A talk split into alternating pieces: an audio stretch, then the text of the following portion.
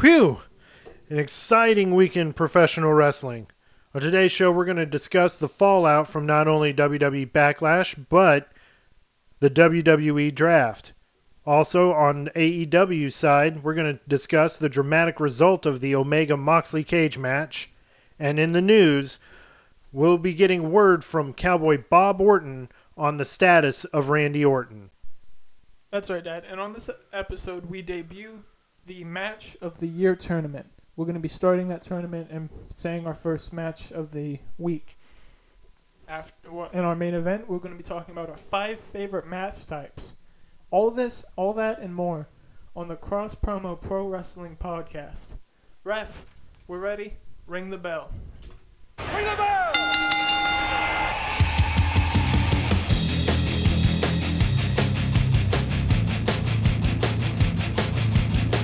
Ladies and gentlemen, boys and girls, welcome to the Cross Promo Wrestling Podcast. The podcast that covers everything in the world of professional wrestling. Now, making their way to the mics, your hosts, Kevin and Chris Newell.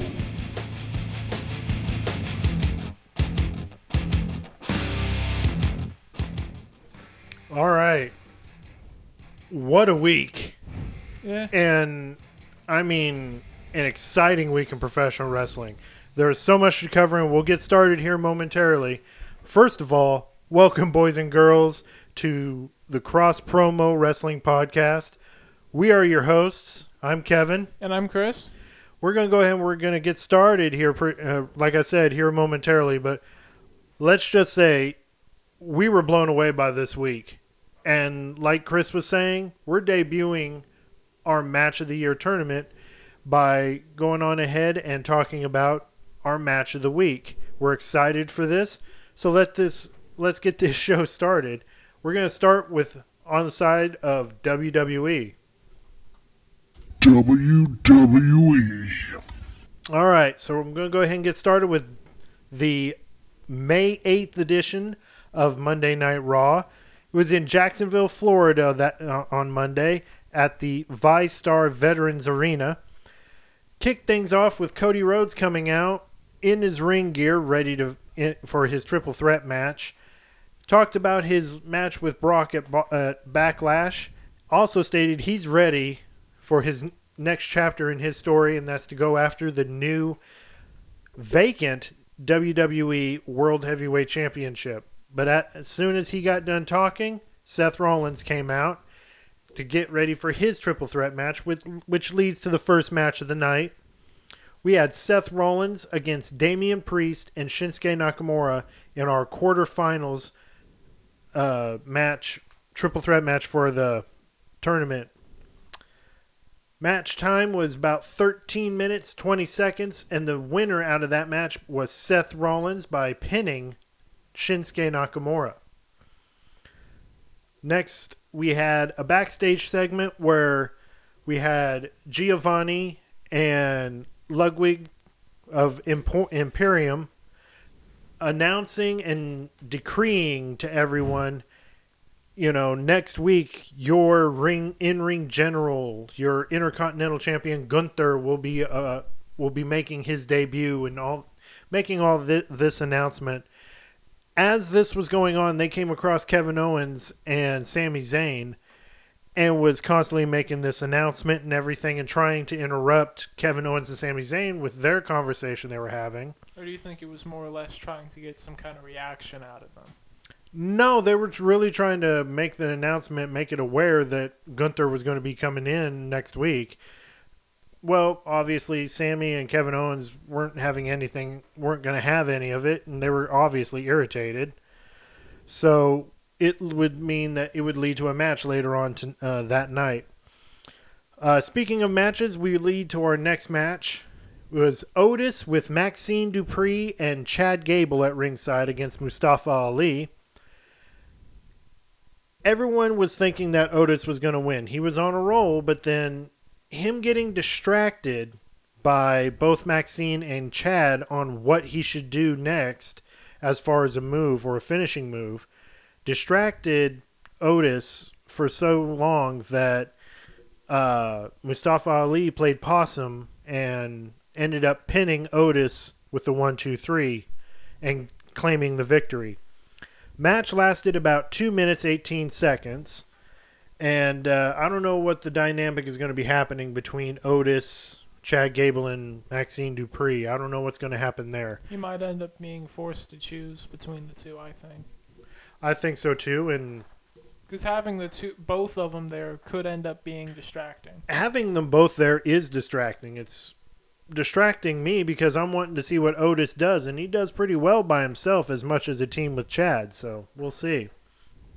Next, we had The Miz just flat out saying, you know, coming out with a promo saying he will be the next world heavyweight championship, or new heavyweight champion, I'm sorry, my mistake, which then led to the next quarterfinal match with The Miz versus Finn Balor versus Cody Rhodes.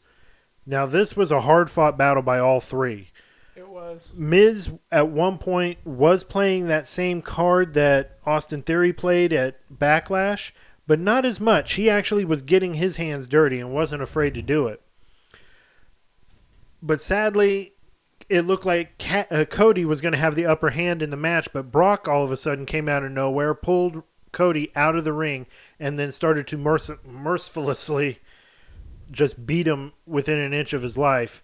While that happened, Finn took advantage and ended up pinning The Miz.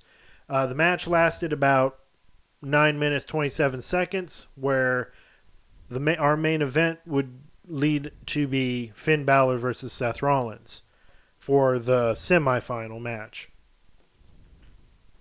Now, leads to right after beating up Cody, Brock gets on the microphone and declares he wants a match with Cody at Night of Champions. I don't know what the stipulation is going to be, but Brock seems really, really serious. But then again, when isn't he really, really serious about having a match? So we'll see what happens there. Next, we had Rhea Ripley with Dominik taking on Dana Brooke. This match didn't last very long at all. It ended with Rhea getting the victory, of course, in 1 minute and 42 seconds. But I think that was the shortest show of the night. Shortest match of the night? Yeah. Shortest match. Well, got my words mixed up. It extended even longer because Rhea was trying to make a point and put Dana into a submission. That's initially how she won. I mean, she won via submission, how Rhea did, but then she put her back in the submission move. As this was going on, Natalya comes out to the aid of Dana Brooke and just had a stare down with Rhea Ripley. That was all. Nothing was said. You think she's going to challenge her at Night of Champions? I would really hope so. I haven't seen Natalya go after a singles championship in quite some time. And I think a title belt around her waist would be great, because I don't recall her ever winning a SmackDown or Raw Women's Championship title. So, you know, she is a past Divas champion. And, of course, she's had the women's tag team championships. So we'll see what happens. Hopefully she gets that match at Night of Champions.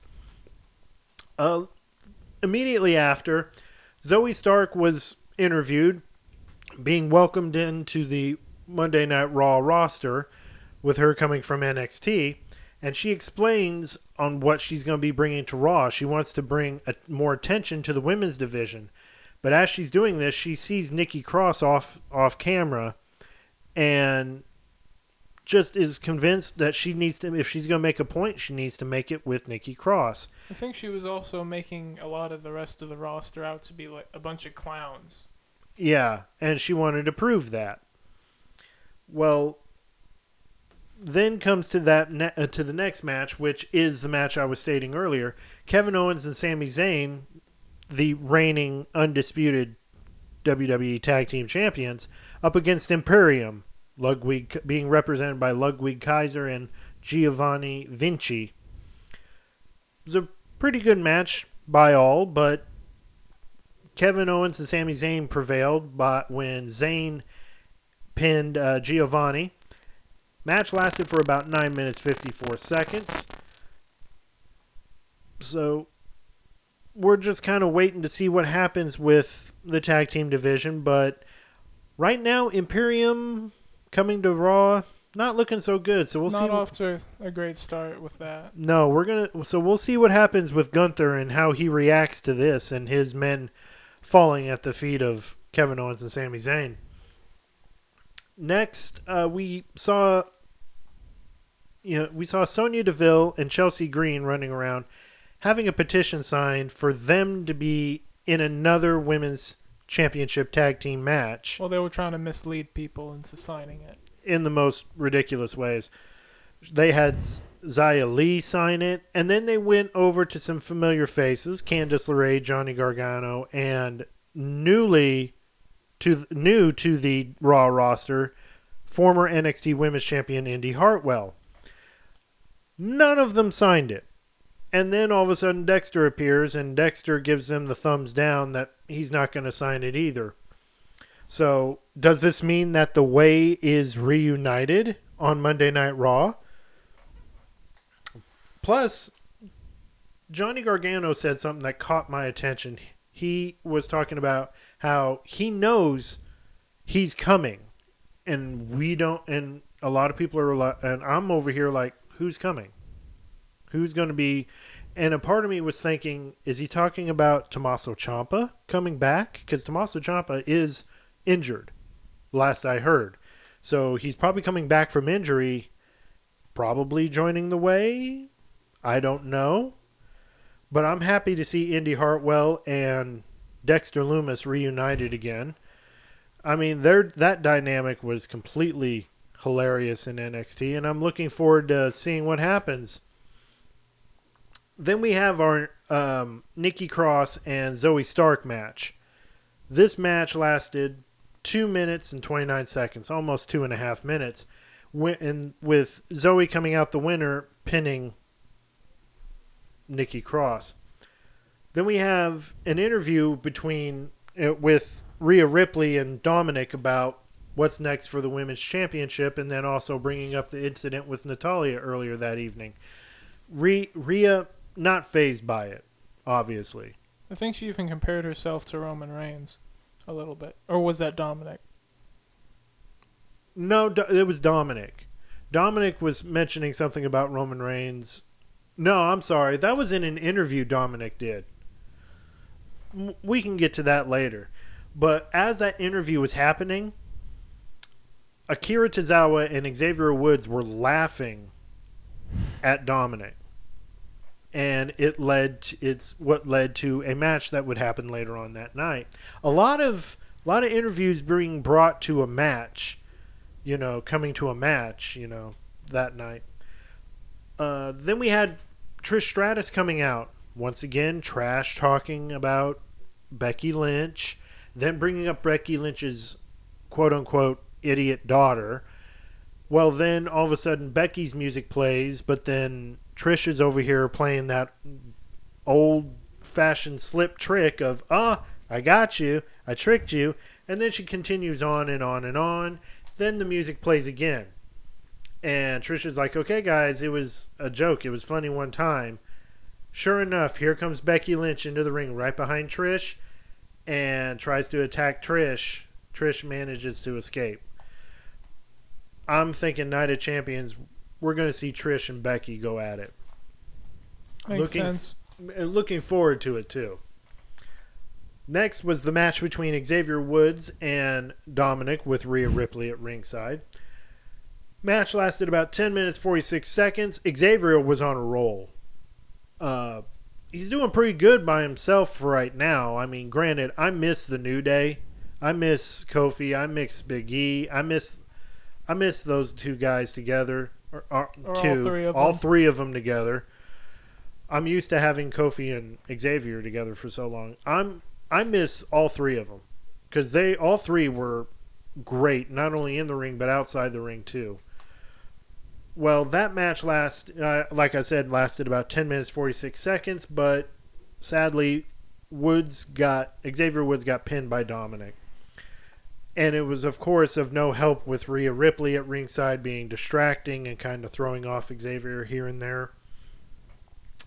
Leads to our main event of the night, and that is Finn Balor against Seth Rollins to get to the finals and get to Night of Champions to compete for the WWE World Heavyweight Championship. This was a big back-and-forth match. It was a good match, too. A good match. Winner ended up becoming Seth Rollins. He's going to be going to Night of Champions. So at least my prediction was kind of partially correct in the end. Kind of partially, yes. Rollins was able to pin Balor. And the match lasted for about 13 minutes, 30 seconds. So 13 and a half minutes. All so great matches. It was a great night. Now we're going to go ahead and move it over to Chris for the results of NXT. For the May 9th edition of NXT coming to us from the Performance Center in Orlando, Florida, the first match was for the NXT Women's Title Tournament, the quarterfinal, between Gigi Dolan and Tiffany Stratton. The match lasted 4 minutes and 29 seconds and ended when Tiffany pinned Gigi. I was surprised JC Jane didn't even show up to try to interfere in that match. Kind of surprised too. And the next match is for the NXT Tag Team title with Schism facing off against Gallus, with Schism being represented by the Dyad, being comprised of Jagger Reed and Rip Fowler, with Ava at ringside, and Gallus being Mark Coffey and Wolfgang in the ring, and Joe Coffey at ringside. Now, I'm to understand, Joe Gacy was not at ringside, correct? No. Okay. The match ended when Wolfgang pinned Rip Fowler. And it lasted 11 minutes and 3 seconds. At some point, Tony D'Angelo and Stax, I think they were called the Family, right? Yeah, they were the mafia guys. Yeah, they were watching ringside, weren't they? Well, in a way, they were kind of watching ringside, but they were watching the match closely there. Yeah, they were. Almost like they were wanted. They ended up coming out, I think, either before or after that match in the promo. It was sometime after that. It seems that they're studying. They were studying the champions or whoever was going to win that match. I think they want the tag team titles. I think so. After that, you had Javier Bernal facing off against Duke Hudson with Thea Hale at ringside. Hudson won by pinning Javier. That match lasted 3 minutes and 57 seconds. And the next match is Eddie Thorpe facing off against Damon Kemp in a singles match where Eddie Thorpe successfully pins Damon Kemp after 4 minutes and 57 seconds. He ended up winning the match.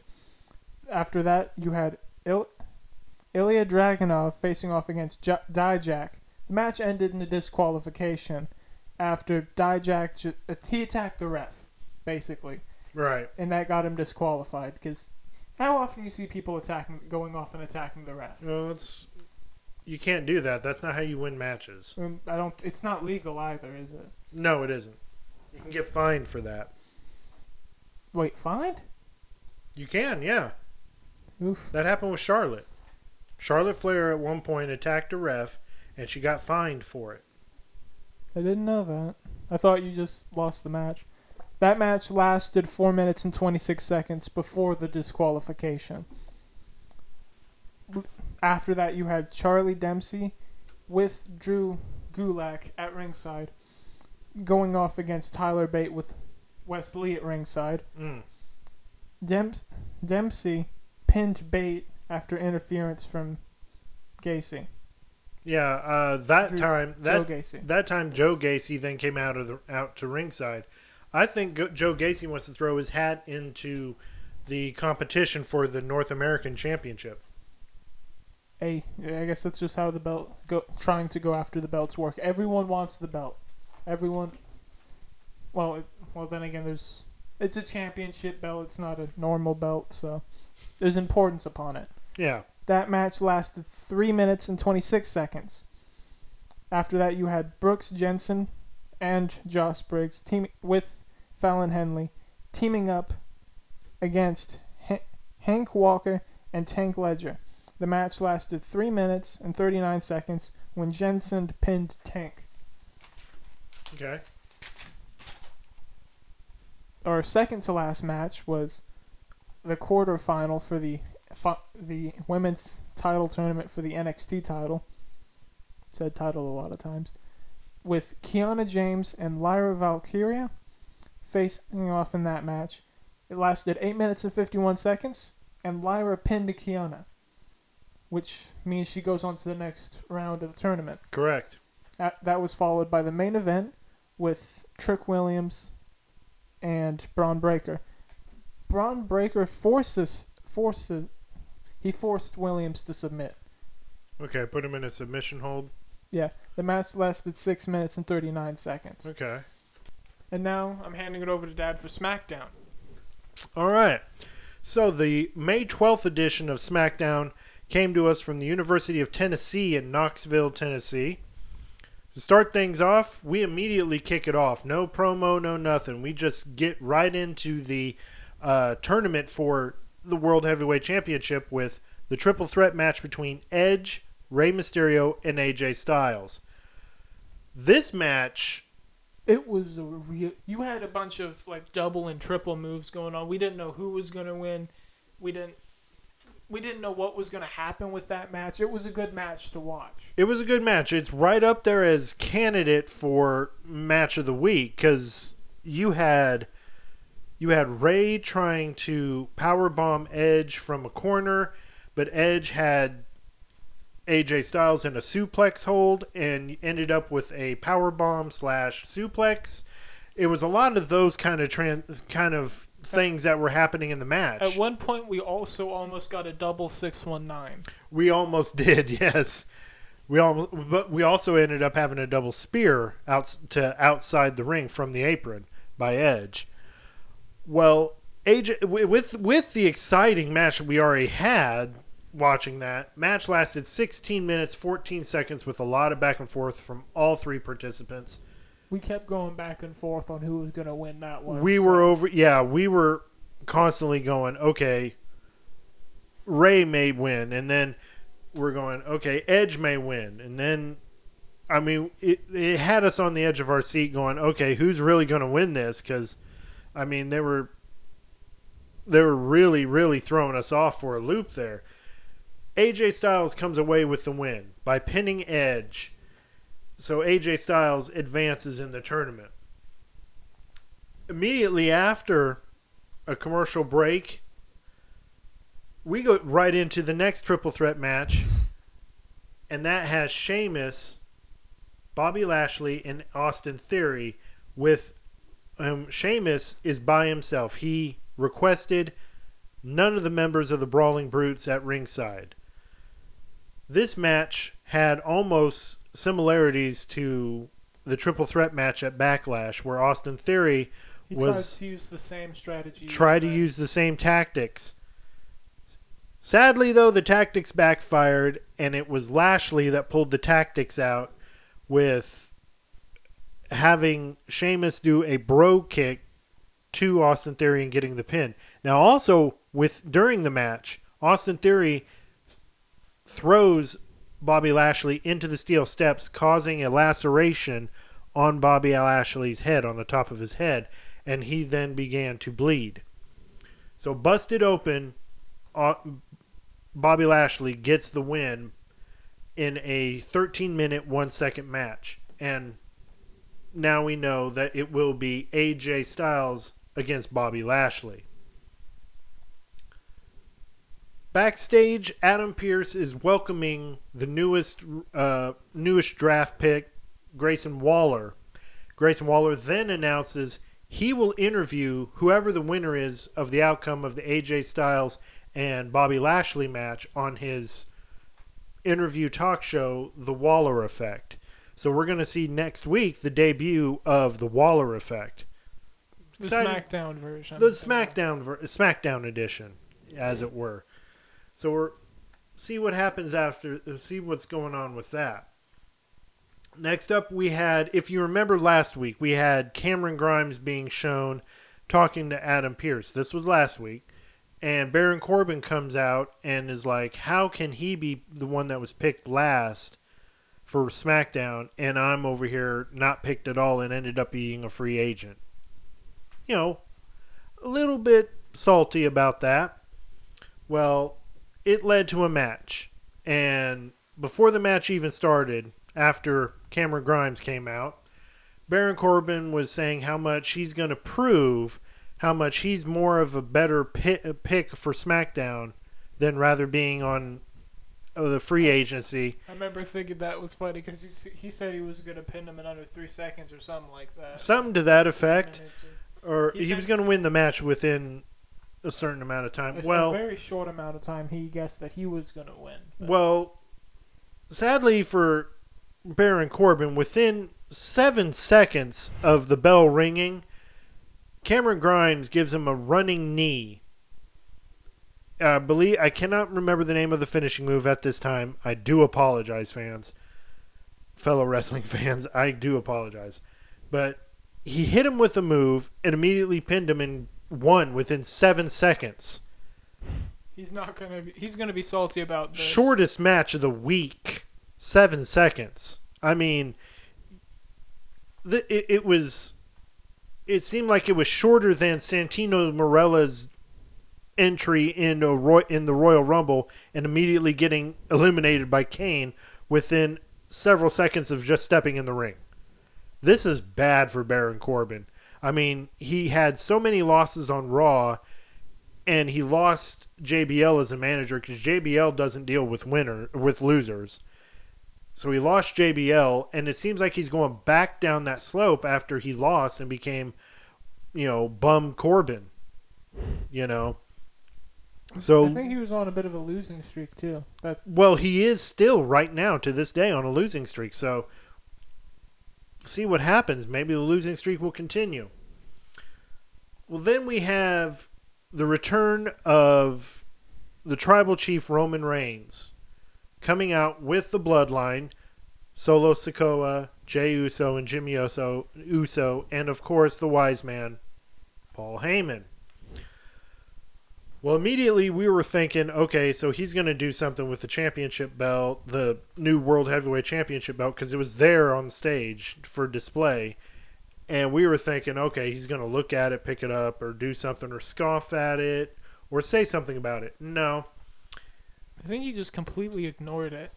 He completely ignored it altogether. He opened up by talking about how the Bloodline basically main evented WrestleMania. You had night one being main evented by the Usos and night two main evented by him and Paul Heyman and Solo Sikoa. Then he was talking about how Solo had stepped up and was the problem solver and everything like that, you know, eliminating the Sami Zayn problem, the Kevin Owens problem, the Matt Riddle problem. But he said there was still a problem for the Bloodline. And he said, we're having a Uso problem. And, of course, he's referring to Jimmy and Jey Uso and going off on how they dedicated their rematch to him and lost. And he said that's an insult to the Bloodline. That's an insult to, you know, the whole family. You could have dedicated the match to, you know, our elders instead of me. Instead, you dedicated it to me and lost. And he demanded an apology. And I think he demanded it from Jay. He demanded it from Jay and Jimmy. And you see Jay, they're all discouraged, and Jimmy's over here thinking, you know, okay. He's smiling and everything. That's insulting Roman immediately and starts shoving Jimmy around. Jimmy starts changing his attitude, and it looks like he's about ready to jump Roman, Jay immediately stops Jimmy and apologizes and says that they're sorry. Well, immediately thereafter, Roman Reigns then announces that come Night of Champions, Solo Sikoa and Roman Reigns will take on Sami Zayn and Kevin Owens for the undisputed WWE Tag Team Championship. So, to my understanding, if this happens, Roman wins and Solo wins, Roman's going to be carrying around 4 championship belts. If he doesn't have Solo carry one of them. He'll probably have Solo carry all 4. You know, because there's 2 of the tag teams. And, I mean, it's... I'm left to scratch my head on this. I mean, I understand Roman's trying to make a point and saying, look, you guys can't do it, but me and Solo... But imagine what would happen if Roman lost that match. It could say something. It could be showing, hey, maybe it isn't just the Usos. It'd be funny. I don't know, but the way that happened with the Usos, they may, you know, kind of hold a grudge a little bit to their cousin there. Well, immediately after... Damage Control comes on, and Bayley is guaranteeing a victory against the women's tag team champions that night because they're going. Her and Dakota Kai are going up to get the titles, and then of course she boasts and brags saying that Damage Control is running SmackDown and not the Bloodline. Oh, she was the one comparing herself to Roman. I got that interview mixed up with Rhea Ripley. Hey. It happens. It's okay. It was, like I said, in a busy and exciting week that sometimes events get all mixed up. Mm-hmm. So, that led to the championship match between Liv Morgan and Raquel Rodriguez up against Damage Control's Bayley and Dakota Kai. In a 8-minute, 10-second match, sadly, for Bayley... They lost. Liv Morgan ended up pinning Bayley. So things aren't looking too good for Damage Control either. They can't get a title to save their lives. Well, then immediately, with it being Knoxville, Tennessee, the home of the WWE Raw Women's Champion, Bianca Belair, came out to celebrate her victory and having the record-setting longest women's title reign in all WWE history, was about to talk to the audience, and all of a sudden here comes Asuka. And Asuka comes out to shake the hand of Bianca, and immediately then the entire time something seemed just a little off with Asuka, and then you figure out why when she shakes her hand. Yes. Immediately spits mist into Bianca's face to where she cannot see anything. And you got refs and medical staff coming out to help Bianca, and Asuka leaves the ring. We don't get a reasoning as to why she did it, but obviously she's still a bit bitter about her WrestleMania match with Bianca and losing the match to Bianca and not winning the title. So... we may get a title match here at Night of Champions between those two ladies. Well, then comes to the main event for SmackDown, and that is the World Title Tournament for the semifinals between AJ Styles and Bobby Lashley. Now, this match lasted about 12 minutes and 3 seconds long. No interference. It was a hard-fought match. Bobby Lashley... It seemed like... I think he reopened that wound. He reopened that wound during the match, and I can't remember how, but he did. Well, AJ Styles comes away with the win and pins Bobby Lashley. 12 minutes, 3 seconds of that, you know, with that match, as I stated before. So we now have the 2 participants for the WWE World Heavyweight Championship. Who's it going to be, folks? We want to get emails from you on this. We want to know what you guys want. We want to know what you guys who you guys think, I can't even talk straight because I'm so excited about this. Who do you guys think will win this title? Is it going to be? Is it going to be Seth freaking Rollins, or is it going to be the phenomenal AJ Styles? I'm going to put my prediction out right now. I'm going to say it's going to be Seth freaking Rollins because he has not had a world title in quite some time. The last time he had a world title, he was a part of the Authority. And that was back when CM Punk was still wrestling for WWE. And, when Bryan Danielson was still wrestling for WWE. That was back 2014, 2015.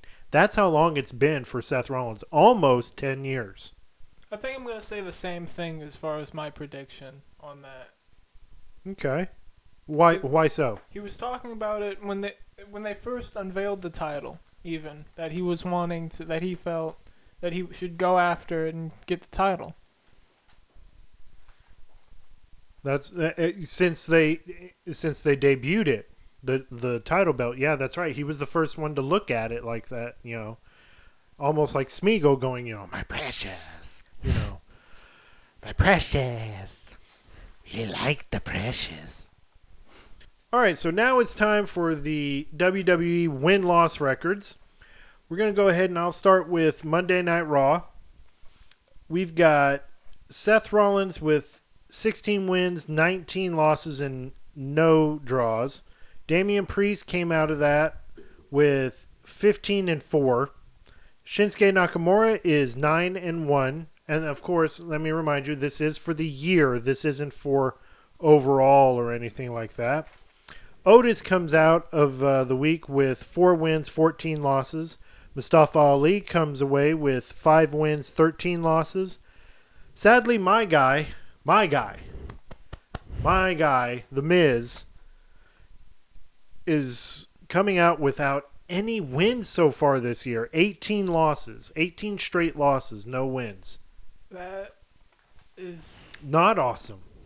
That's not awesome. That's not awesome. That's not cool. Okay there, Carlito.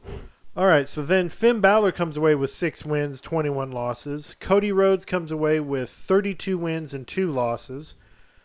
Rhea Ripley, 16 wins, 2 losses. Dana Brooke, 3 wins, 7 losses.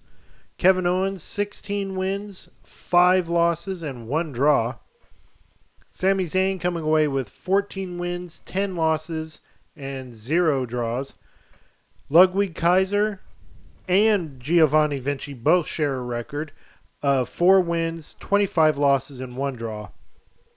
Nikki Cross, with that loss on Monday Night Raw, comes away with 7 wins, 5 losses. Zoe Stark coming away with 7 wins, 12 losses. Xavier, as much as I want him to have a better record, 5 wins and 6 losses. And then, of course, Dominik... He was pretty even there. He was kind of even there, but I'm really hoping things turn around for him. See, I honestly, like I said, want the New Day to come back together. That would still be cool. That would still be so wonderful. Then Dominik coming away with 21 wins and 10 losses. With the NXT win-loss records, I'm going to go ahead and have Chris go ahead and go over those. First, we have Gigi Dolan with 4, 7, and 0 draws. Tiffany Stratton with 9 wins and 6 losses, and still no draws. There's not a lot of draws here, which is kind of funny. Jagger Reed with 4 wins and 7 losses. Rip Fowler with 4 wins, 8 losses. Mark Coffey, 14 wins and 2 losses. That record is shared with Mark Coffey and Wolfgang, the 14 wins, 2 losses. Javier Bonal is 1 win and 14 losses, unfortunately. Duke Hudson is 10 wins and 5 losses. Eddie Thorpe is 8 wins and 4 losses. Damon Kemp is 4 wins, 12 losses, and 0 draws. it's been zero draws up to this point. Draws in NXT so far. Unlike the next one. Ilya Dragunov is 6 wins, 1 loss, and 1 draw. Okay. Our first draw for this week. In NXT, anyway. Then you had Dijak with 7 wins, 5 losses, and no draws. Charlie Dempsey with 9 wins, 9 losses, no draws. Tyler Bate, 11 wins, 3 losses, 0 draws. Brooks Jensen, 4 wins, 9 losses, and 1 draw. Josh Briggs with 5 wins, 8 losses, and 1 draw. Hank Walter with 4 wins, 10 losses, and 0 draws. Tank Ledger with 2 wins and 12 losses, no draws. Kiana James with 7 wins, 8 losses, and 1 draw. Lyra Valkyria is 11 wins, 3 losses, and 0 draws. Trick Williams is 2 wins, 11 losses, and no draws. Braun Breaker is 17-1. So that's a pretty good record, I think. Yeah. Next, we have Dad with the SmackDown records. All right, so as far as WWE SmackDown records go, Edge coming away with 2 wins, 3 losses. Rey Mysterio, 8-11. AJ Styles coming away undefeated, 3-0. Sheamus, 15-11-1. Bobby Lashley, 14-7-2. Austin Theory, 25-9-1. Baron Corbin, brace yourselves for this one, folks. 100 wins. 1 win, and 26 losses, and no draws. Not even one stinking draw for him. Just 26 losses. Yeah. That's got to be the highest number of losses on that list. Yeah, that's true. I mean the entire list. Well, hang on. AJ Styles has got some competition because look out, because Cameron Grimes is right behind him with also undefeated 2-0 and no draws. Liv Morgan coming away with that win with 19 wins, 18 losses. Raquel Rodriguez, 16-10. Bayley, 2 wins. 30 losses and 2 draws. Dakota Kai, 4 wins, 24 losses, and 2 draws. That concludes everything with the weekly shows of WWE. Now we go ahead and we're going to head into AEW. AEW. And here to kick things off with AEW, Chris is going to give you the results of AEW Dynamite. For the May 10th edition of AEW Dynamite, this time at the Little Caesars Arena in Detroit, Michigan. The first match was a double jeopardy match between Rey Fénix with Alex Abrahantes at ringside going against Claudio.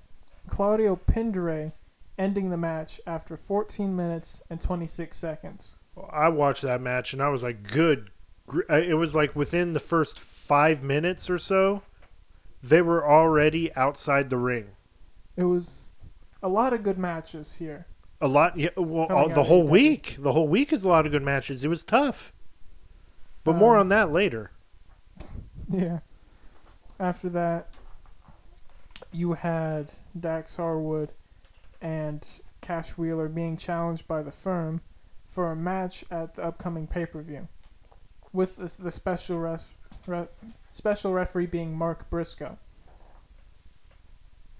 That's an interesting one there. You might end up having to choose sides on that. Or, you know how these special referee matches tend to go. Of course. After that, you had a match for the international title between Daniel Garcia and Orange Cassidy, with Orange Cassidy winning the match and retaining the title. Okay. The match lasted 13 minutes and 33 seconds. After that, you had Christian Cage, an interview, with Christian Cage insulting some people and then talking about the TNT title. If I remember right, he wants the title. Okay, so he wants to go after TNT title. Okay. That was followed by a no-holds-barred match between Julia Hart and Anna Jay, with Anna Jay tapping out and Julia winning. The match lasted 9 minutes and 17 seconds. Okay. The second to last match was an open house match, the one they were talking about a few weeks ago, or last week, but with Bandido, Chuck Taylor, and Trent Beretta taking on the House of Black, being represented by Brody King, Buddy Matthews, and Malachi Black. Okay. The match ended after 8 minutes and 13 seconds with Chuck of the Best Friends being pinned by Brody King. Okay, so they retained. The House of Black retained. Then our main event, the Steel Cage match between Jon Moxley and Kenny Omega with Don Callis at ringside. God, that match. It'd be a good match of the week candidate. I agree. Wow, just watching that whole match. The match lasted 14 minutes and 48 seconds and ended with Moxley winning the match after pinning Omega. There was some strategy use there because there was a pre-match fight and where Moxley attacked Omega. Yeah, on the way to ringside because he wanted to wear him down. I mean, that was pretty good strategy, but that's the way Moxley is. Moxley is in your face and ready to fight. And he put up a fight. We'll say that. And some of the stuff they did with the stuff they found in the ring. There was a barbed wire chair. At some point, they started taking the ring apart. Moxley took down the top. He took down the whole entire top rope and started to beat Omega with the turnbuckle. Started choking him out with the top rope. I mean, this was a all-out street fight. And that was the first time. I think even you have seen. That was the first time I've seen a wrestler actually take apart a ring to use it as a weapon. And then there was a bag pulled out, and we thought it was going to be one thing, but it wasn't, and it was glass. Yeah. And that was unexpected. We thought it was going to be tacks. Yeah. But I think one of the most surprising things to come out of that match was the end with Callis and Omega. Yes. Some stuff went down between them, and he betrayed Omega, and he got kind of stabbed in the back. With the screwdriver. He got stabbed in the head with the screwdriver. Omega did, by Callis. Because, if I remember correctly, Omega was about to get Moxley was about to get Omega with the screwdriver. Callis takes it away from Moxley, and then immediately Callis attacks Omega with it, and then leaves the cage, which leads to. And I think we're going to be talking more about that next week on Wednesday.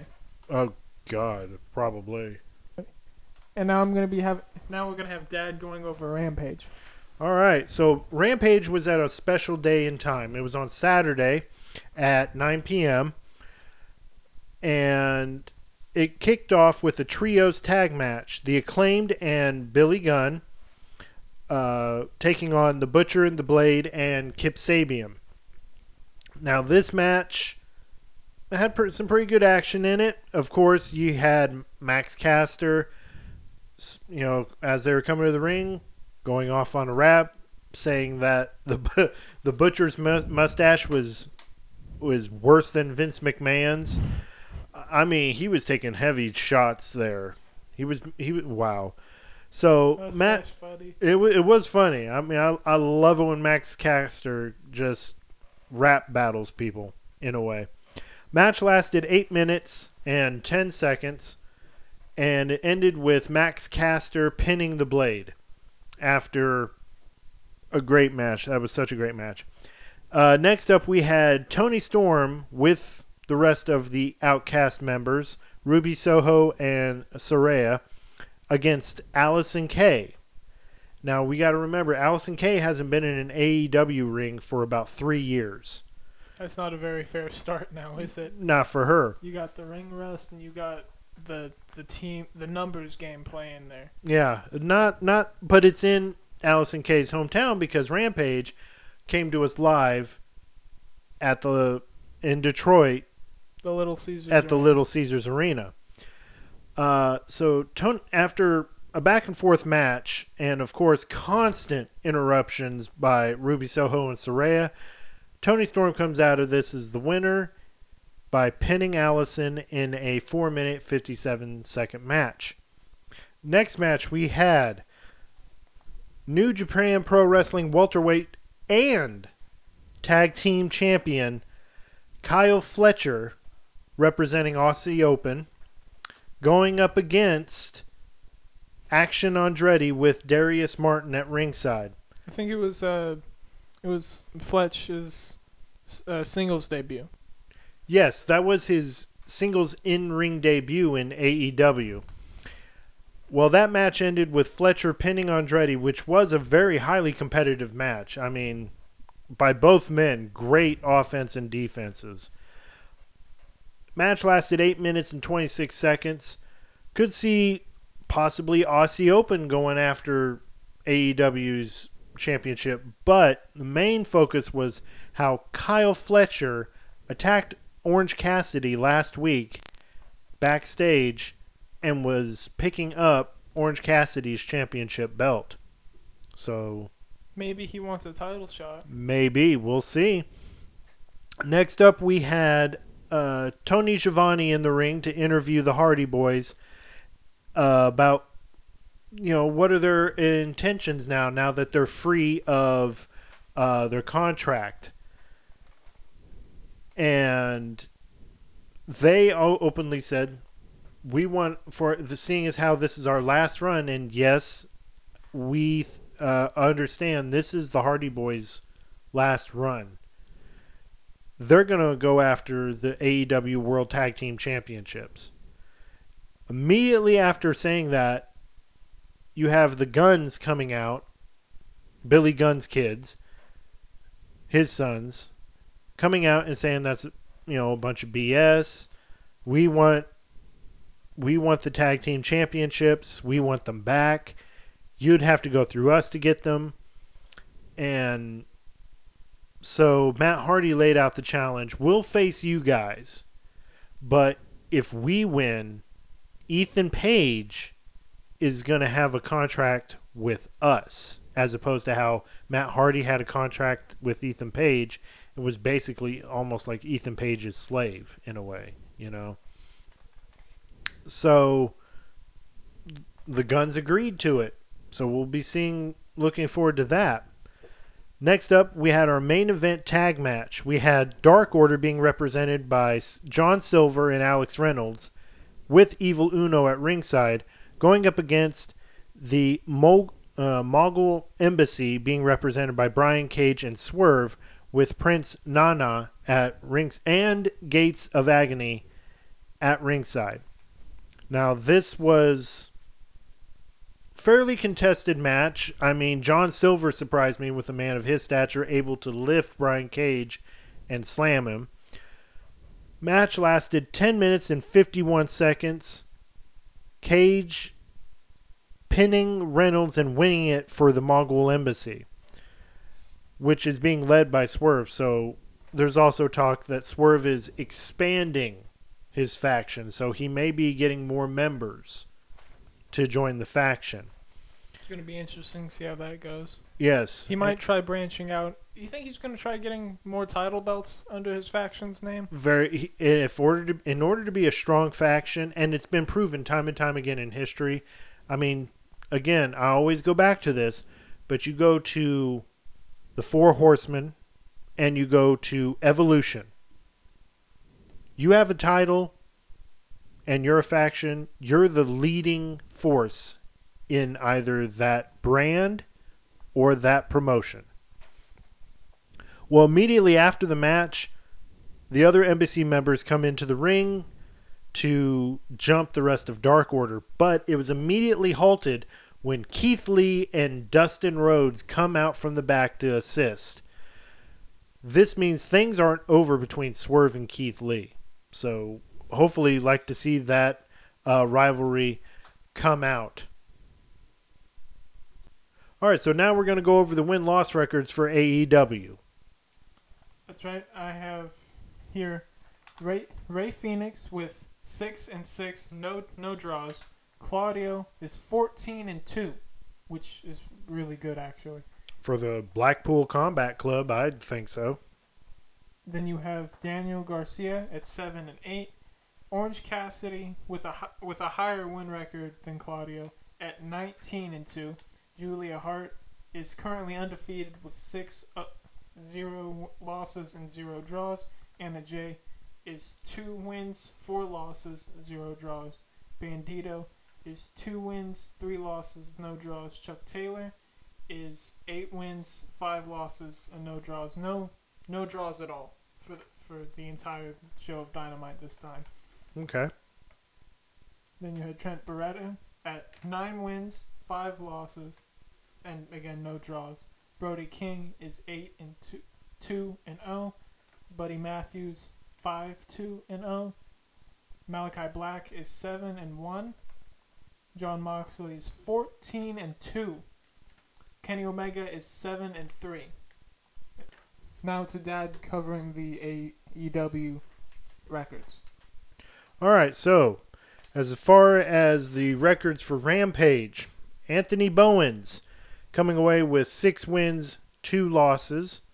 Max Caster, 16 wins, 2 losses. Billy Gunn coming away undefeated still, 5-0. The Butcher, 3-14. The Blade, 3-13. Kip Sabian, 3-7. Tony Storm coming away with 10 wins and 5 losses. Allison Kay, obviously, with her coming back to the AEW ring for the first time in 3 years. Her record is now 0-1. Kyle Fletcher, his record is now 2-4. Action Andretti is 7-7. John Silver, 10-6. Alex Reynolds is 10-6 as well. Brian Cage, 9-3, and Swerve Strickland, 5-3. And now to go over the Impact Wrestling results, here's Chris. Impact. For the May 11th edition of Impact, coming from the Cicero Stadium in Cicero, Illinois, the first match was Killer Kelly versus Slamovich, with Slamovich pinning Kelly after 8 minutes and 44 seconds. This match was followed by Nick Aldis and Sheldon Jean, which is Nick Aldis' return to an Impact Wrestling ring. Well, he did pretty good because Sheldon Jean actually ended up tapping to a submission hold he put on him. That match lasted 3 minutes and 30 seconds. Kenny King was at the announce table. It's like a guest referee, not referee, but announcer. Guest commentator. Okay, that's keeping an eye on Nick Aldis, I think. No, he was there. He's like a trainer, not a coach almost. Oh, okay. For Sheldon Jean, not Nick Aldis. That was followed by a tag team match. Yeah, a tag team match with the Good Hands facing. With the Good Hands, John Skyler and Jason Hotch facing Black Taurus and Crazy Steve,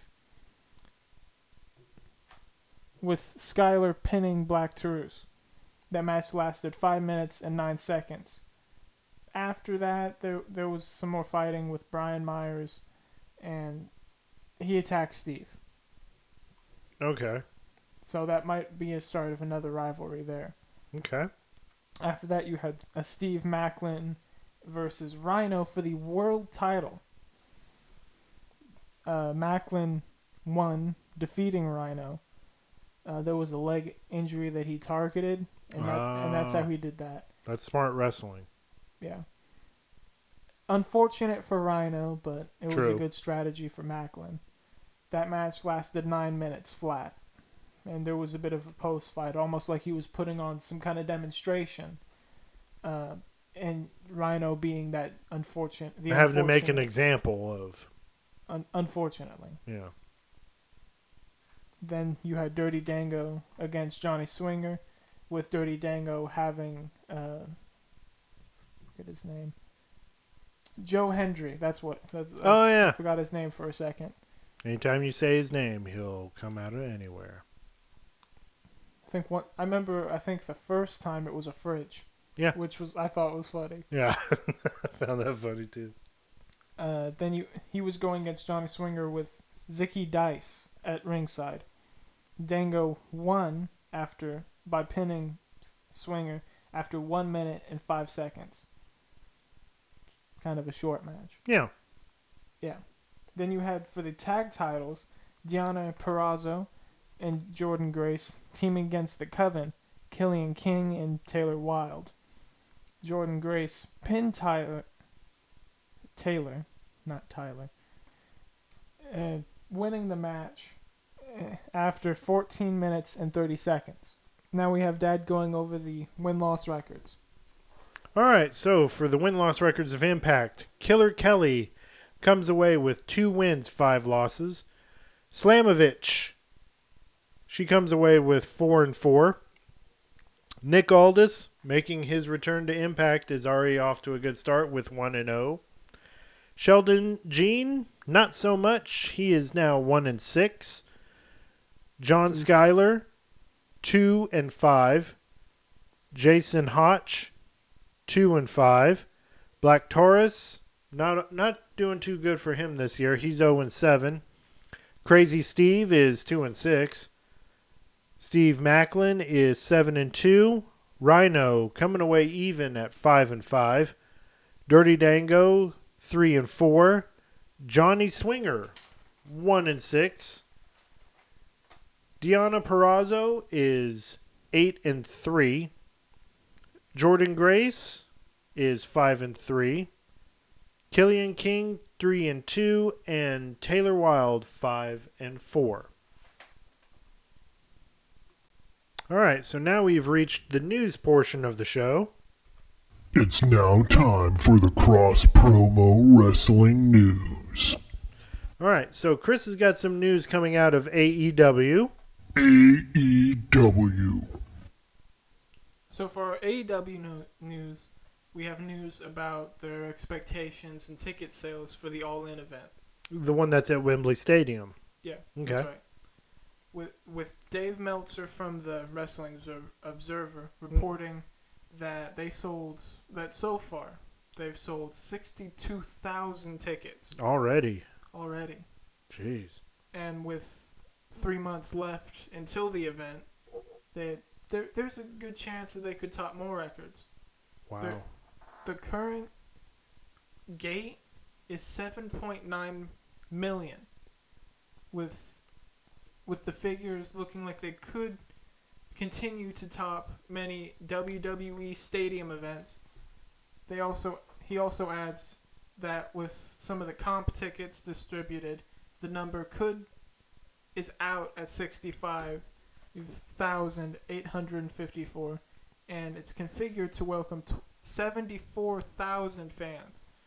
The setup can easily be expanded if tickets continue to sell at a fast pace, and judging by the seating and everything, if tickets keep continuing to sell at the rate they are, they might be even more limited as far as space they have on set with everything they're trying to do. And it can fit up to 90,000 fans in a football setting. And even more can be added on the floor. You know, like how they do with SmackDown. Yeah. Stuff, right? Even with most of their other shows.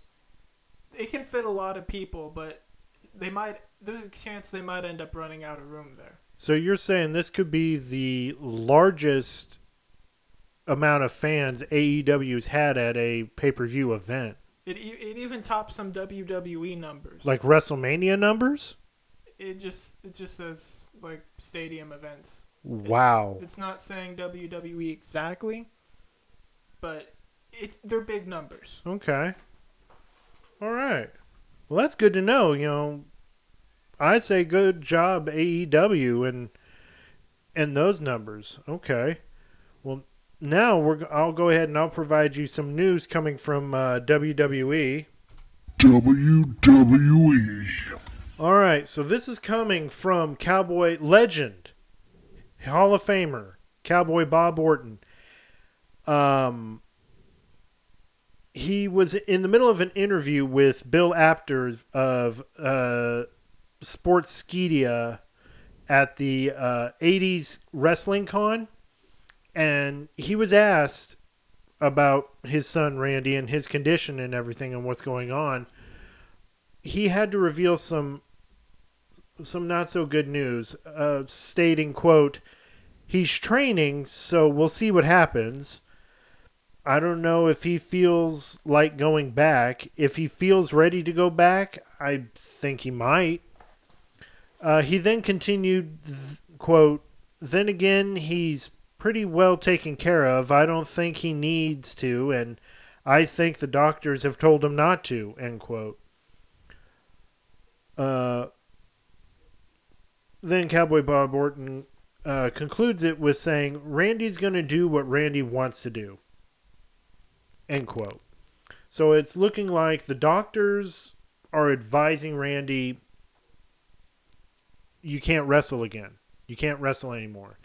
So we could be actually looking, if you're Randy Orton fans, I'm sorry to say, we could be looking at the soon retirement of the Viper, the Rattle, you know, the Viper, the Legend Killer, Randy Orton. So again, that's coming from his own father. I really am pulling for him and hoping to see him back in the ring. I mean, a lot of fans are, and I'm really hoping for it. So now comes a point in the show where I teach my son Chris a little bit of wrestling history. And if you are new as a wrestling fan or new to the whole entire wrestling fan experience and wanting to know a little bit of what has happened in history of professional wrestling, well, here's the lesson. This week in wrestling history. Okay, so we're going to kick things off with starting on May the 7th and working our way to May the 13th. So in this week in history, the National Wrestling Alliance presented Wrestle War 89 Music City Showdown from the Nashville Municipal Auditorium in Nashville, Tennessee. Now, the reason why this is so important in the history of world professional wrestling is because it was the had the highest profile match on the card. It had Ric Flair going up against Ricky Steamboat for their third and final match for the NWA World Heavyweight Championship. This was their kind of what they would call a rubber match. You would have three separate matches at three separate events, and it was almost like the three best. Best of three, and Ricky Steamboat won the first. Ric Flair won the second, and this was the match to end it all. And it was a historic rivalry between Ric Flair and Ricky Steamboat. It's on I have a very long list, and Chris has seen the list of my favorite matches. It's a long list. It is on that list, and all three of those matches in that trilogy are on that list. I recommend going back and watching it. If you're new to as being a wrestling fan, go back and watch it. You'll enjoy it. You will not be disappointed. The match ended with Ric Flair winning the championship. So it was kind of a back and forth kind of thing with them. So next up in the in this week in history, back in 2007, we all know Edge as being the ultimate opportunist. Well, he had won the Money in the Bank contract the first time and cashed it in on John Cena at New Year's Revolution. Well, he won it again, but this time cashed it in against The Undertaker and won the World Heavyweight Championship in January, which then led to a rivalry between Edge and Undertaker at WrestleMania for the World Heavyweight Championship. But this was Edge's second Money in the Bank contract win, and also his second cash-in. Next up, in 1988, in this week in history, Jerry the King Lawler became the new AWA World Heavyweight Champion with a win over Kurt Hennig in a career versus title match in Memphis, Tennessee. And in 1985, in this week in history, the very first ever episode of Saturday Night Main Event was taped at Nassau Coliseum in Uniondale, New York. The highest profile match saw Hulk Hogan take a disqualification win over Cowboy Bob Orton for the World Wrestling Federation Championship.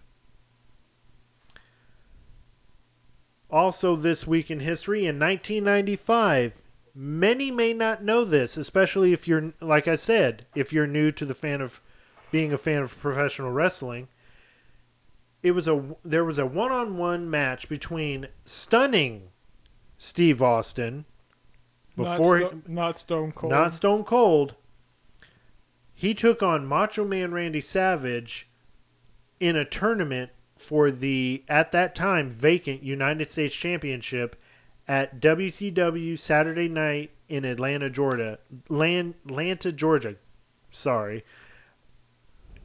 The match ended with Macho Man winning and continuing on into the tournament. In 1989, in this week in history, Rowdy Roddy Piper made his in-ring return after a 2-year quote-unquote retirement at a house show in Los Angeles to take on Ted DiBiase, and won that match. What had happened was Rowdy Roddy Piper, 2 years before, in 1987 at WrestleMania 3, it was said he retired after he beat Adrian Adonis. Well, he came back after, like I said, after a 2-year retirement and continued to wrestle after that. Now, also in 1988, a one-night tournament for the vacant NWA United States Championship was held in Houston, Texas, and the winner of that was Barry Windham, one of the Four Horsemen. Took the title with a win in the finals over Nikita Koloff. Sorry. And that is pretty much all that had happened in this week in wrestling history. All right, so now we've come to our new segment that Chris did mention at the top of the show. It is what we will be doing with this is we will take what we consider to be the match of the night and match of the week and pit them against each other, come to the end, and this will be a year-long tournament, and at the end of this tournament, and it will be voted on you by the listeners, what will be match of the year. So let's get this thing going with match of the week. Match of the week. So, this was really somewhat of a hard decision to make, to be honest. I mean, we watched every single match throughout the whole entire week to try to find our match of the week and to get this whole tournament thing going. And Chris, why don't you go ahead and announce what is the match of the week? It was the AEW Dynamite match with the steel cage between Jon Moxley and Kenny Omega. Yes. We had both agreed after much deliberation. This had to be match of the week, I'm sorry, because I mean the action right off the bat just kicked off. Jon Moxley, he was wanting a fight and definitely showed it. Kenny Omega stepped up to the plate as well in this match, and it was a lot of pacing back and forth, and it took a while for them to just even get in the cage. And then, like Chris was saying, with the results, a lot of weapons came into play, especially a barbed wire wrapped in a chair where they exchanged this back and forth. And then, of course, Jon Moxley contributing through putting in glass and tearing up the ring to use the ring as a weapon, for crying out loud. Never seen it. And then Kenny Omega using the can't remember the name of his move. It was a single shot, buckshot knee, or it was something to that effect. I can't remember the name of the move because what had happened right after he delivered that knee to Moxley, they both busted out a panel of the cage, and it almost spilled back into the floor. And Kenny Omega, at one point, I noticed his right leg got wedged and stuck in between the ring apron and the cage. Yeah, that was definitely uncomfortable looking. My knee twinged. If none of the other stuff was bad, let's be honest, some of it was, especially at least the glass. Yeah. And the barbed wire thing. Then that knee injury would have been. 'Cause, I mean, if the goal was to escape the cage... Yeah, there was... No, I'm sorry. With these two guys and this rivalry that started pretty much since the very first Double or Nothing pay-per-view, that's when that rivalry started. Oof. It's almost been a year. But it's been rekindled. Now, I mean, then you got Don Callis... Was definitely not expecting out of a whole match where we didn't know what to expect. That was the thing we expected the least. Exactly. If I remember right. Yeah, because I thought Don Callis was going to be like, okay, I stopped Jon Moxley from attacking Kenny with the screwdriver. Now I'll get out of the cage and run away. Or he'll end up getting attacked. By Jon Moxley. Yeah. It was one of the two. Never expected him to go right after Kenny Omega with the screwdriver. And now that leaves the question, what's he going to do now? Well, he's going to be coming on Dynamite again this coming week, and he's going to explain himself, we hope, on why he would betray Kenny Omega, and is he going to be a part of the Blackpool Combat Club? If they'll have him, yes. Who's to say?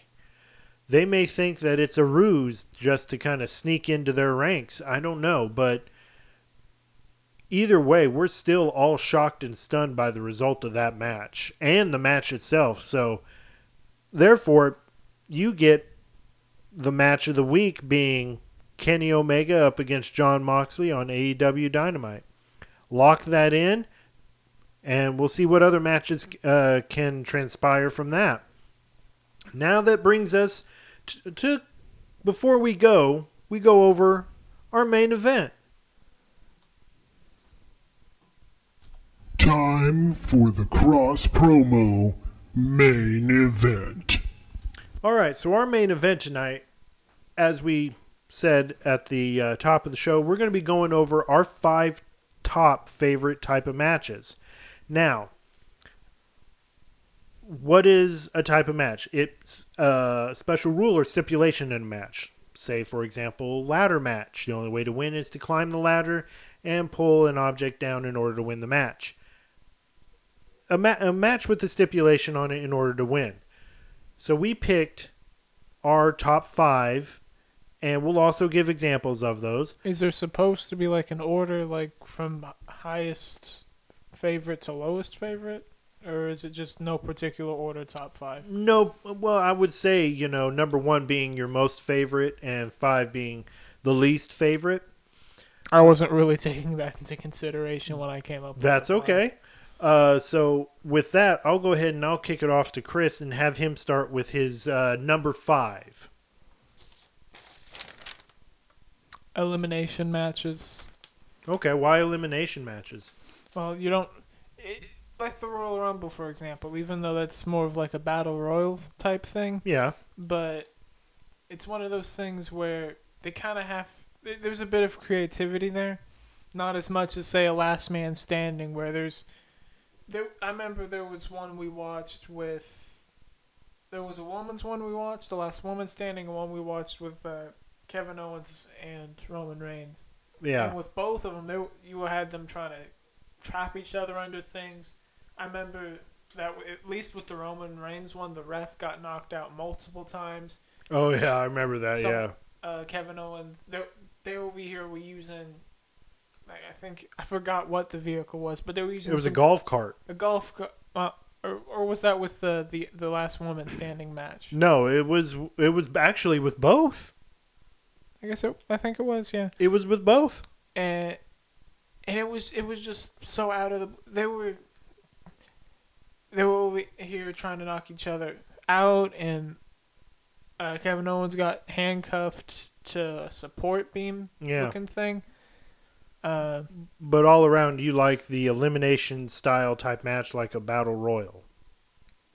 I ended up talking about Last Man Standing. Yeah, you did. That's the number 4. Okay, so. Well, we're sticking with number 5 right now. So you're saying the elimination style chat type. It's simple, but it's sort of like a... Look at the Royal Rumble this year, right? Right. Yeah, this year. Where you had people... that had to prove themselves, that were proving themselves, going from the number 1 spot or the number 2 spot and lasting the entire thing.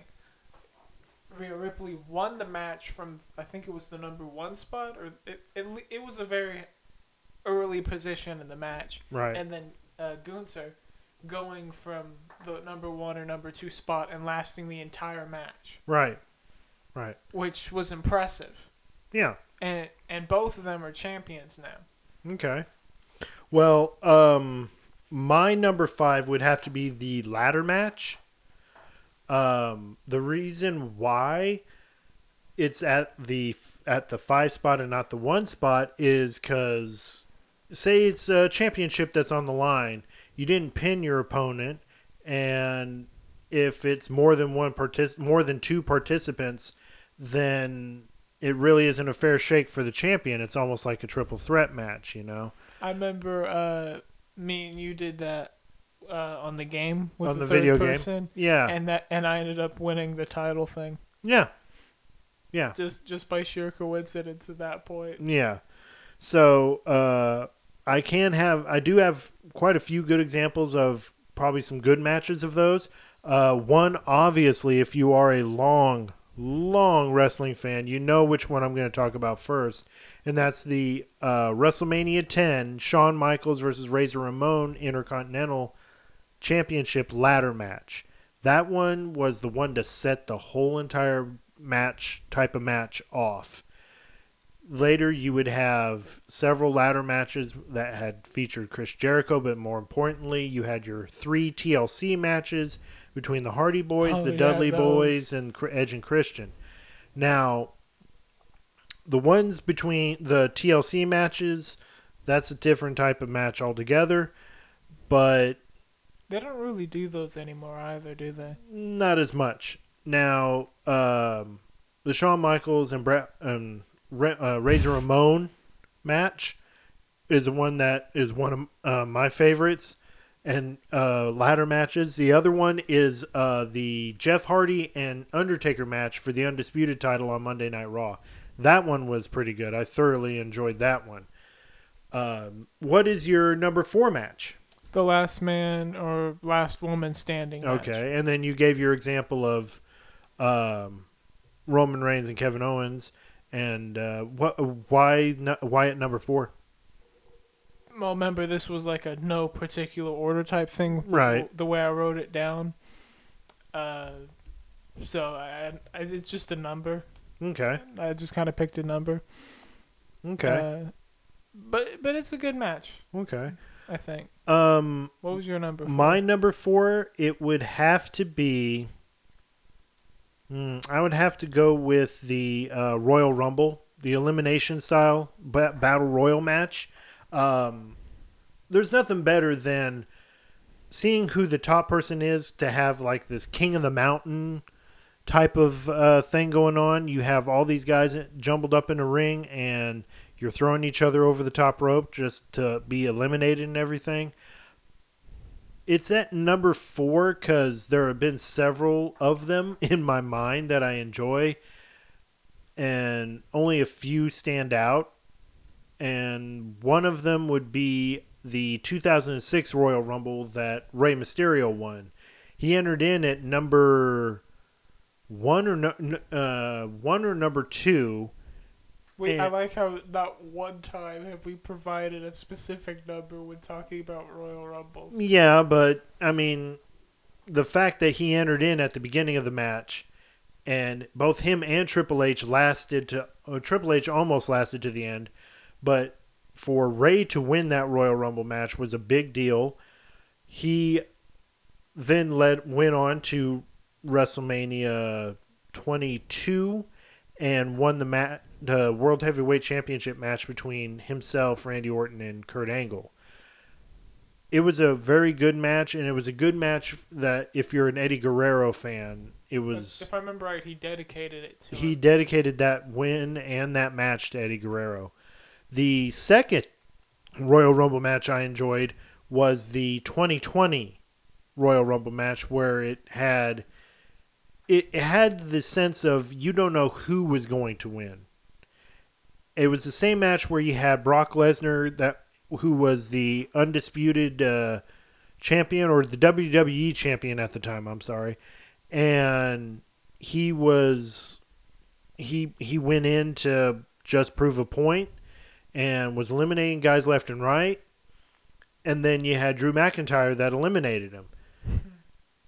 Also in that match, you had the in-ring return of Edge, who we all thought was... retired and can't perform in the ring anymore, bounced back from being medically cleared by the doctors because of his neck injury, come back and participate in the match. That was the big surprise for everybody. So I would say, yeah, number 4, Royal Rumble match. What's your number 3? The 2 of 3 falls match. 2 out of 3 falls, okay. I remember there was a good one we watched between Stone Cold and Triple H. Ah, yes. They called that the 3 stages of hell. Okay. Why at number 3? Because it's like 3 matches for in one. Okay. And I remember with that one, it was a regular pinfall, then a submission, and then it was either a Hell in a Cell or a cage match. It was a cage match to end it. And Hell in a Cell. Actually, it wasn't a submission match. It was like a regular match, then a no holds barred match. That's what it was. It was and like then it led to a cage match. Okay, my number 3, it would also be the 2 out of 3 falls match. It's a favorite match of mine. The one that you mentioned, I thoroughly enjoyed. Because it told a great story between those two. You had quite the rivalry going on. They did, because I love the stipulation that they had for this match before this match. They were like, we need to find a way to end this. They couldn't touch each other. That's the thing. That was also funny. They could not hit each other. They could not.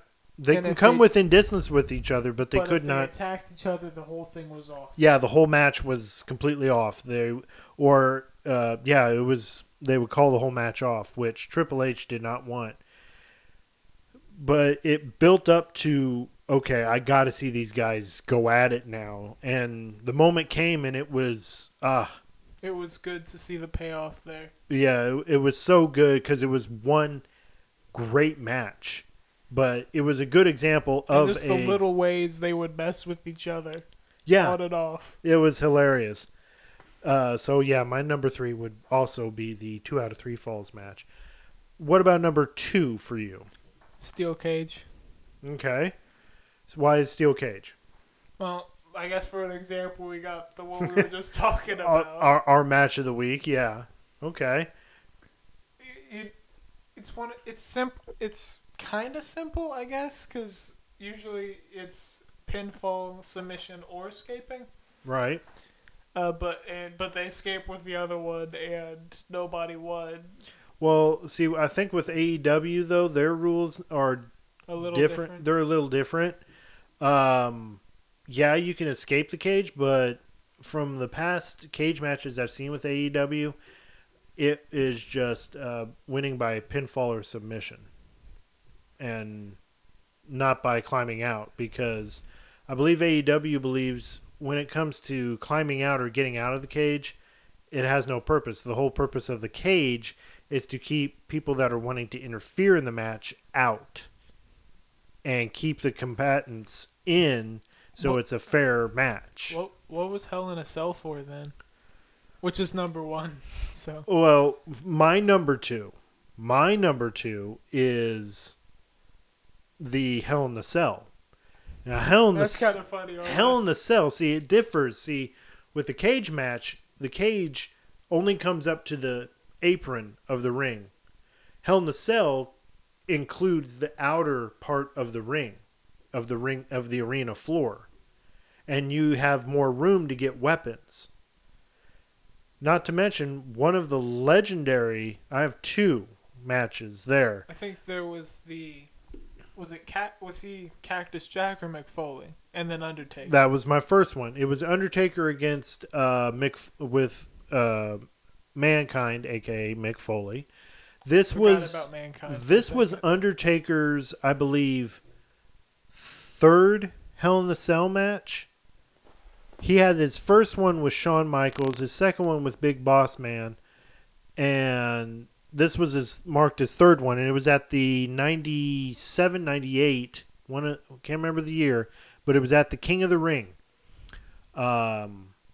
This was the same King of the Ring where the main event was the first blood match between Kane and Stone Cold Steve Austin for the World Wrestling Federation Championship. But what stole the show was the Hell in the Cell match between Undertaker and Mankind. And you got to give it to Mick Foley for this, because he had a lot of heart and passion into this.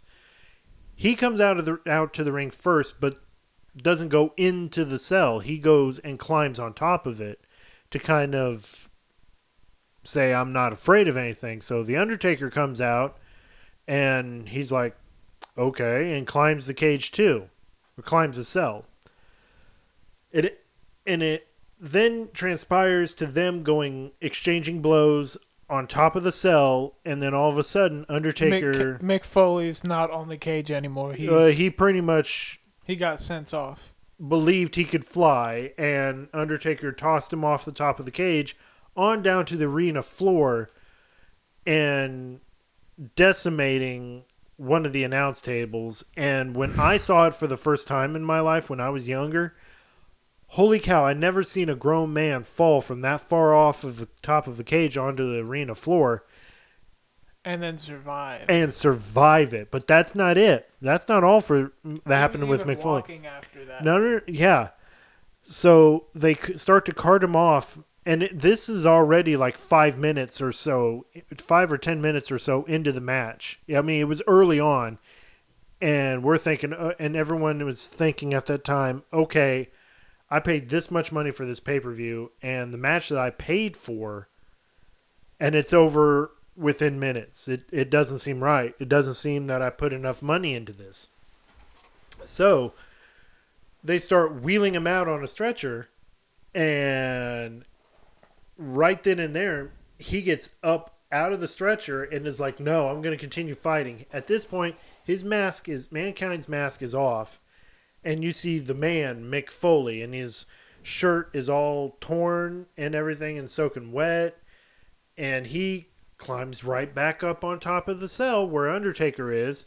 And Undertaker was already making his way down like, okay, I guess I won the match, or the match is concluded, or it ended in a draw, I don't know. And then he sees Mick Foley climb in the cell, and he's like, okay, well, I guess I'm going back up the cell to fight him again. And again, they're exchanging blows, and then all of a sudden, Undertaker chokeslams him. And chokeslams him through the top of the cell to where he falls again to the ring. And at that point, Jerry the King Lawler and Jim Ross, the commentators at the time, automatically were convinced that Mick Foley's dead. That's it. This man can't walk again. And that's not true. He got up again and was continuing to fight The Undertaker. But this time... Throughout that match, he had dislodged a tooth that had come out of his nose. That and blood as well. He's bleeding already.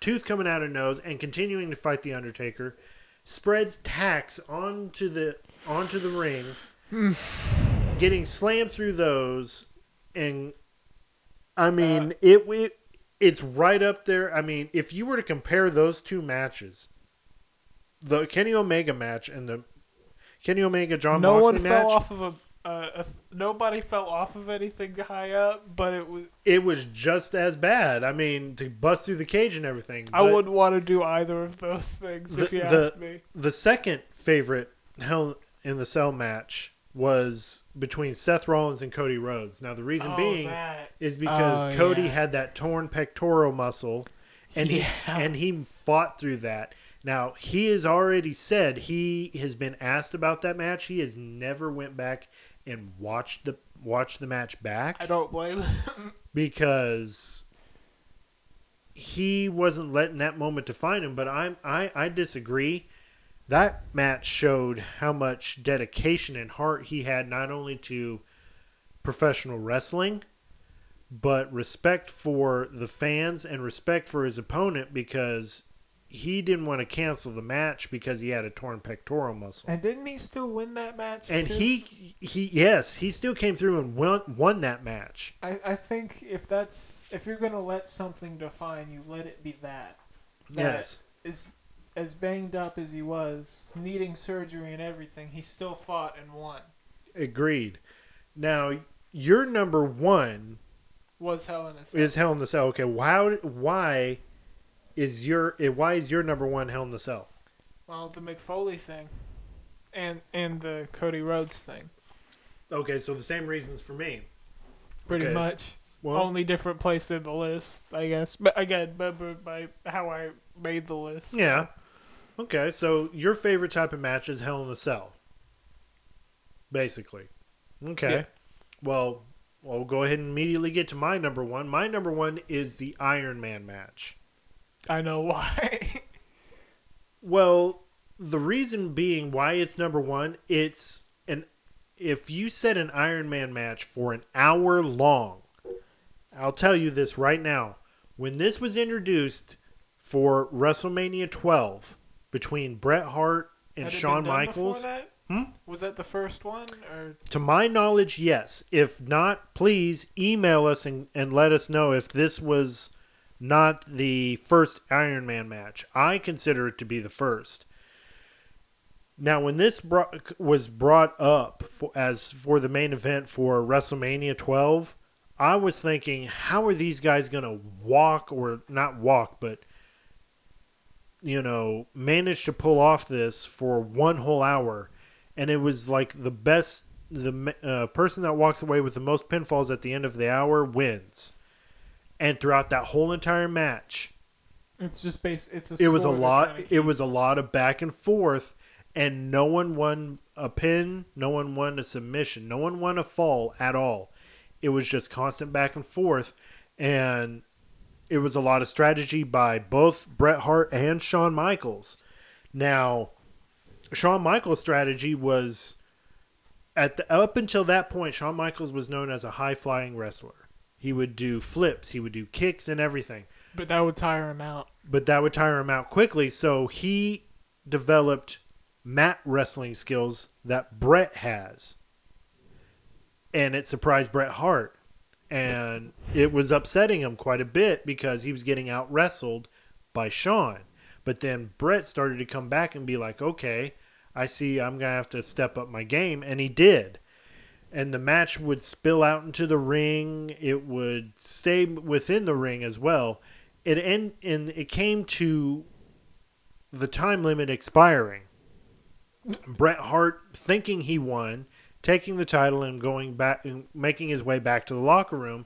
But at that time, Commissioner or President at that time, Gorilla Monsoon, came out and said, we need to continue this match. There must be a winner, and we're going to do this under sudden death rules. So that meant it was basically going to be a regular championship match now. And it surprised a lot of people, including Bret Hart, because he's over here questioning, like, why? We went the full hour. We went the 60 minutes, why are we doing this? We agreed to do 60 minutes, and we went to that. Now they have to do extra. Now I'm having to defend my title still, and it got ordered to restart. And here comes Bret Hart, but the whole entire time, well, up to that point when the time ran out, Bret Hart had Shawn Michaels. I mean, it was a great story from bell to bell. It was great athleticism. Sorry. That's all right. And I would say, I can't remember how long he was in the submission hold, but Bret Hart had Shawn Michaels in the sharpshooter for a very long time, to where it put a strain on his back. And after that time ran out, and then Bret is being told, we got to continue. There has to be a winner. The moment the bell rang again, he went right for Shawn Michaels' back and tried to put him in the sharpshooter again, but Shawn Michaels was able to counter and recover it and, get enough strength to pull off a sweet chin music and get the pinfall and get the win.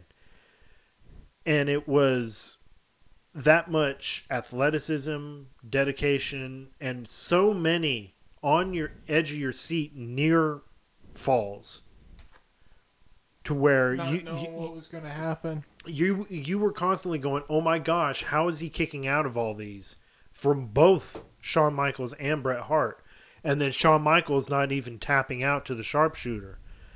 It was on the edge of your seat kind of excitement. Now, granted, again, they tried to do that again with The Rock and Triple H, but it wasn't, and with Shawn Michaels as guest referee, and it marked the return of The Undertaker, and it was the biker Undertaker, as they like to call him, American Badass. Now, that didn't have as much, I guess pomp and circumstance or whatever. Then, granted, it was for the World Wrestling Federation title, but it didn't have enough behind it compared to Shawn Michaels and Bret Hart, because it was the first time it was ever been done, and it was just great in-ring action. I mean, from bell to bell. I recommend anybody to watch it. Definitely another one up there to enjoy watching. So that pretty much is it for our main event. If you guys have your favorite matches, give us a list of your top 5 favorite matches and reasons why, and give us some examples of some. We'd love to hear from you guys. So with that, we're going to go ahead and we're just going to go ahead and tap out.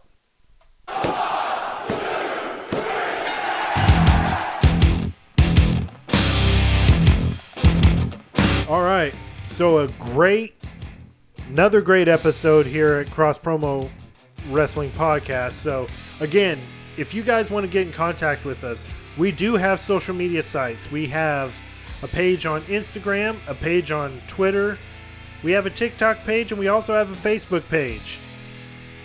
We also just reach out to us by email at crosspromopod@gmail.com. Again, crosspromopod@gmail.com. You guys can also find this podcast anywhere you get your podcasts. Please respond back to us by email.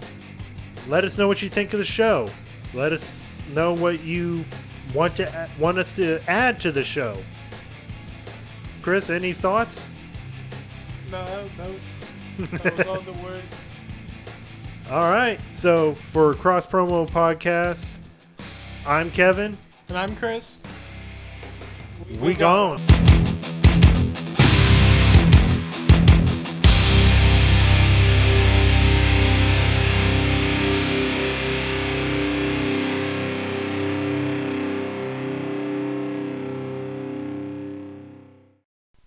The precious.